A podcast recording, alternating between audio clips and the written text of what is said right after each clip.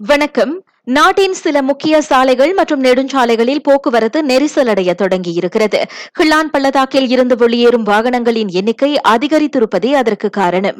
வடக்கு நோக்கிய பயணத்தில் சுங்காய் புலோ மருத்துவமனையில் இருந்து புக்கிட் பருந்தோங் புக்கிட் தகாரில் இருந்து தஞ்சோங் மலிம் மற்றும் ஈப்போ சிலாத்தானில் இருந்து சுங்காய் பேரா செல்லும் சாலைகளில் நெரிசல் ஏற்பட்டிருப்பதாக மலேசிய நெடுஞ்சாலை வாரியம் எல்எல்எம் தெரிவித்தது.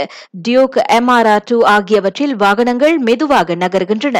தெற்கு நோக்கிய பயணத்தில் புத்ரா மக்கோதாவில் இருந்து ஸ்ரம்பான் ஆரேனாருக்கு செல்லும் சாலை பார்டிக்சனில் இருந்து சினாவாங் மற்றும் அயர் ஹித்தாமில் இருந்து யாங்பேங் செல்லும் சாலைகளிலும் வாகனங்கள் மெதுவாக நகர்ந்து கொண்டிருக்கின்றன.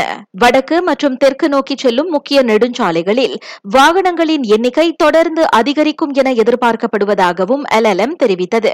இவ்வேளையில் கிழக்கு கடற்கரை மாநிலங்கள் நோக்கி பயணிக்கும் வாகனங்கள் நேற்று பகல் இரண்டு மணியில் இருந்து இன்று காலை வரை மெதுவாக தான் நகர்ந்து கொண்டிருக்கின்றன. பொதுமக்கள் திட்டமிட்டு அதே சமயம் சாலை விதிமுறைகளை பின்பற்றி பயணங்களை மேற்கொள்ளுமாறு வலியுறுத்தப்பட்டுள்ளனர். இதனிடையே ஹரிராயா வாரத்தின் முக்கிய நாட்களில் போக்குவரத்து நிலவரம் குறித்த அண்மை தகவல்களை காலை பத்து மணி முதல் மாலை ஆறு மணி வரை கேட்க தவறாதீர்கள். பயனர்கள் திட்டமிட்டு பாதுகாப்பான பயணத்தை மேற்கொள்ள ஏதுவாக பிளாஸ் ஒத்துழைப்புடன் இப்போக்குவரத்து தகவல்களை ஆஸ்ட்ரோ ரேடியோ கொண்டு வருகிறது. ஹரிராயா பெருநாள் காலகட்டத்தில் விரைவு பேருந்துகளில் ஜேபிஜே கண்காணிப்பு பணிகளை மேற்கொள்ளும்.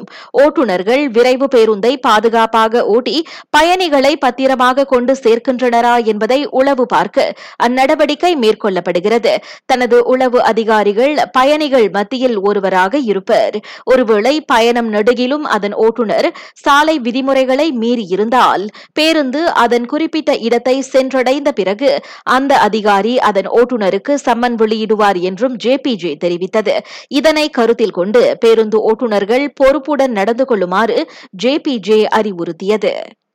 ஆஸ்திரேலியாவில் இல்லாத ஒரு வேலையை வாங்கித் தருவதாக கூறி மோசடியில் ஈடுபட்டதாக நம்பப்படும் ஒன்பது பேர் கிள்ளான் பள்ளத்தாக்கில் கைதாகி இருக்கின்றனர். அவர்களில் இருவர் பெண்கள் என மத்திய வர்த்தக குற்றப்புலனாய்வு துறை தெரிவித்தது.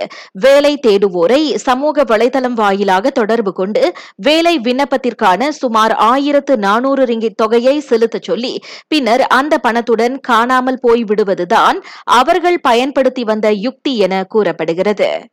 பதினைந்தாவது பொது தேர்தலில் தேவை ஏற்பட்டால் இந்திய முஸ்லிம் வேட்பாளரை களமிறக்க தயார் என மஇகா அறிவித்துள்ளது.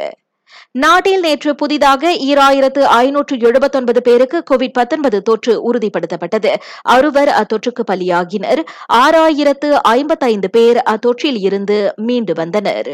அடுத்த வாரம் தொடங்கி திறந்தவெளி இடங்களில் சுவாச கவசம் அணியும் எஸ்ஓபியை தென்கொரியா தளர்த்தவிருக்கிறது. தென்கொரியாவில் கோவிட் பத்தொன்பது சம்பவங்கள் மற்றும் அத்தொற்றினால் மருத்துவமனைகளில் அனுமதிக்கப்படுவோரின் எண்ணிக்கை குறைந்து வருவதே அதற்கு காரணம். நான் சௌரியம்மாள் ராயப்பன் வணக்கம்.